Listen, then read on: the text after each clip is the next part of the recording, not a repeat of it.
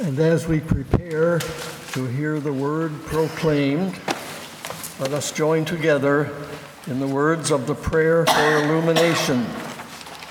God, your word of hope stirs within us as we come to receive the wonderful story of love. Amen.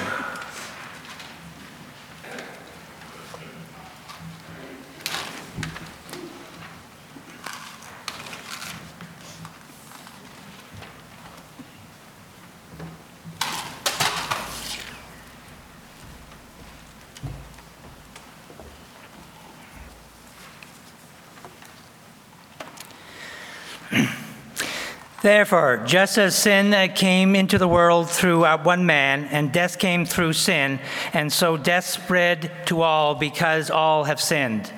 Sin was indeed in the world before the law, but sin is not reckoned when there is no law. Yet death exercised dominion from Adam to Moses, even over those whose sins are not like the transgressions of Adam, who is a type of the one who was to come. But the free gift is not like the trespass. For in the many, for if, for if the many died through one man's trespass, much more surely have the grace of God and the free gift of that grace for one man, Jesus Christ, abounded for the many. And the free gift is not like the effect of one man's sin. For the judgment following one trespass brought condemnation, but the free gift following many trespasses brings justification. If because of the one man's trespass death exercised dominion through the one, much more surely will those who receive the abundance of grace and the free gift of righteousness exercise dominion in life through the one man, Jesus Christ. Therefore, just as one man's trespass led to the condemnation for all, so one man's act of righteousness leads to justification and life for all. For just as one man's disobedience and many were made sinners, so by one man's obedience the many will be made righteous. And now the gospel reading Matthew 4 1 to 11. When Jesus was led by the Spirit into the wilderness to be tempted by the devil, he fasted for 40 days and 40 nights, and thereafter he was famished. The tempter came to him and said, If you are the Son of God, command these stones to become loaves of bread. But he answered, It is written, One does not live by bread alone, but by every word that comes from the mouth of God. Then the devil took him to the holy city and placed him on the pinnacle of the temple, saying to him, If you are the Son of God, throw yourself down. For it is written, He will command the angels concerning you, and on their hands they will bear you up, so that you will not dash your foot against a stone. Jesus said to him, Again it is written, Do not put the Lord your God to the test. Again the devil took him to the very high mountain and showed him all the kingdoms of the world and their splendor. And he said to him, All these I will give to you if you but fall down and worship me. Jesus said to him, Away with you, Satan, for it is written, Worship the Lord God and serve him only. Then the devil left him, and suddenly angels came and waited on him. Praise be the glory of the reading of this holy word.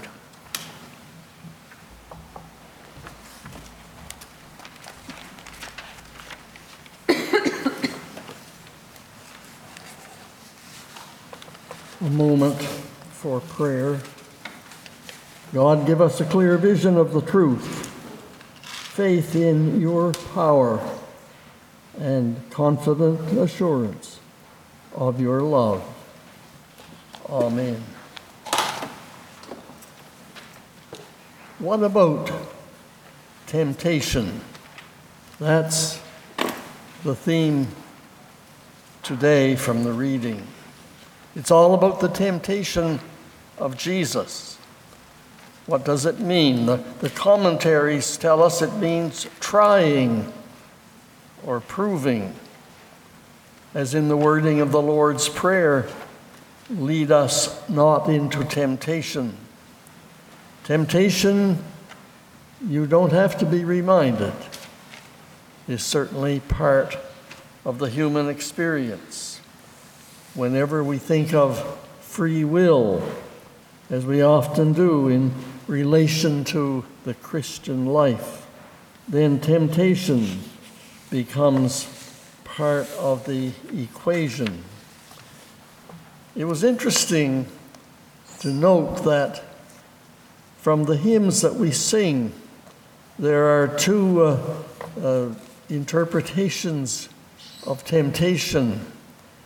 Perhaps you remember from the old days, the Sunday school days, there was a hymn about temptation, that it came to us in a, a, a harsh manner.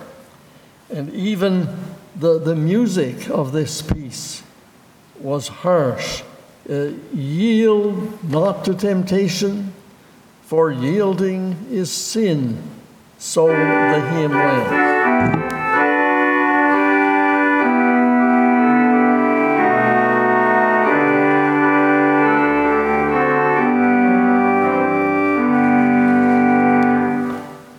Thanks to David for demonstrating how the music itself gives the, the, the message. But contrast what you just heard with the gentleness and the synthetic note of what a friend we have in Jesus. Have we trials and temptations? Is there trouble anywhere? We should never be discouraged. Take it to the Lord in prayer. Gentle words and gentle music.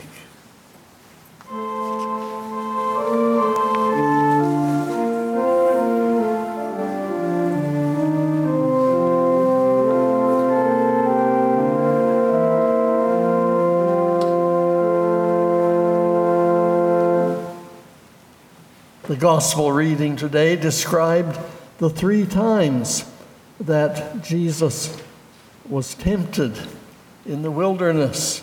He went there, according to the scriptures, for a period of 40 days. And out of that has come our Lenten observance.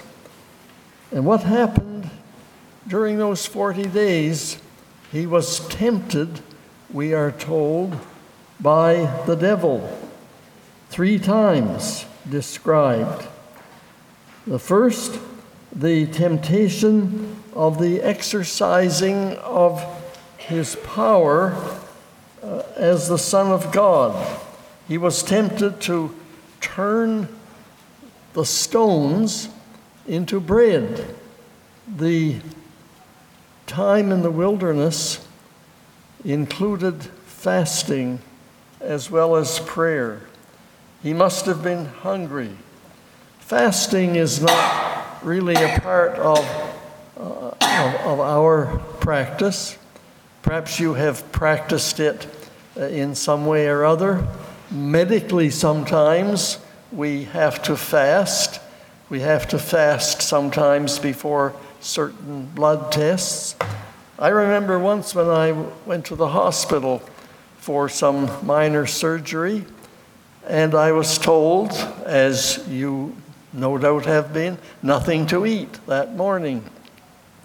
Well, my surgery, which was scheduled for fairly early, as so often happens, it got to mid morning and it got closer to noon, and still, of course, nothing to eat. In fact, I said to Joanne, let the record show that the patient died of starvation, not of anything else. But fasting is, is a discipline.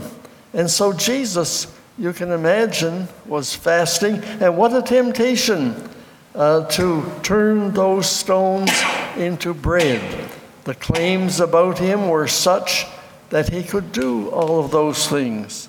So that was the first temptation uh, which he endured. Now, the second temptation, uh, certainly a daring one, the devil said, Go up to the very pinnacle of the temple and throw yourself down, because according to what you have said, uh, according to your reputation, uh, God will, will save you, God will catch you. Put God to the test here and perform this spectacular miracle. And Jesus resisted that temptation. And then the final, which in a way may have been the toughest of all, he would receive from the devil power over all the kingdoms of the world simply by falling down and worshiping the devil. In other words, the temptation to desert his true mission for the sake of power. The temptations that Jesus faced, they echo all through history. There are ways that people are tempted in, in so many forms, in various forms. Sometimes there are hard decisions for us to make in our lives. Difficult sometimes because uh, it's not simply a choice between good and bad, that would be clear cut, but sometimes our choices, our choices are between the good and the better. Sometimes your heart, your inner self, tells you to make a decision, a choice, even though your friends may tell you, public opinion may tell you something else. I've been there. Perhaps you have been there too. In spite of prevailing opinion, the words come to us as uh, recorded in Isaiah This is the way, walk ye in it. It's the season of Lent. And a line from Luke's gospel frequently comes to mind. It's about Jesus. It's in the ninth chapter. He steadfastly set his face to go to Jerusalem. What a, a situation that must have been. It implies a tough decision, a tough choice, because it meant instead of a life of ease, which Jesus could have had, a life of prominence. Imagine the reputation throughout Galilee, a reputation that was spreading. And he could have had a life of prominence, performing miracles here and there, but he set his face steadfastly to go to Jerusalem, the meaning of which was facing death. Yet in his heart of hearts, it was the right thing to do. So our temptations come. They're not new, they've been suffered before. Even Jesus was tempted. Only sometimes we may fail, but He is there with constant love and understanding. And that's something to think about in this season of Lent. And so we pray, oh God, help us to move through these Lenten days with reverence and humility as we think of Jesus on the cross. May it lead us to try more sincerely to take up our cross and follow Him. We ask this in the name of Him who went into the city to weep over it to die for it, and to live for it. Amen.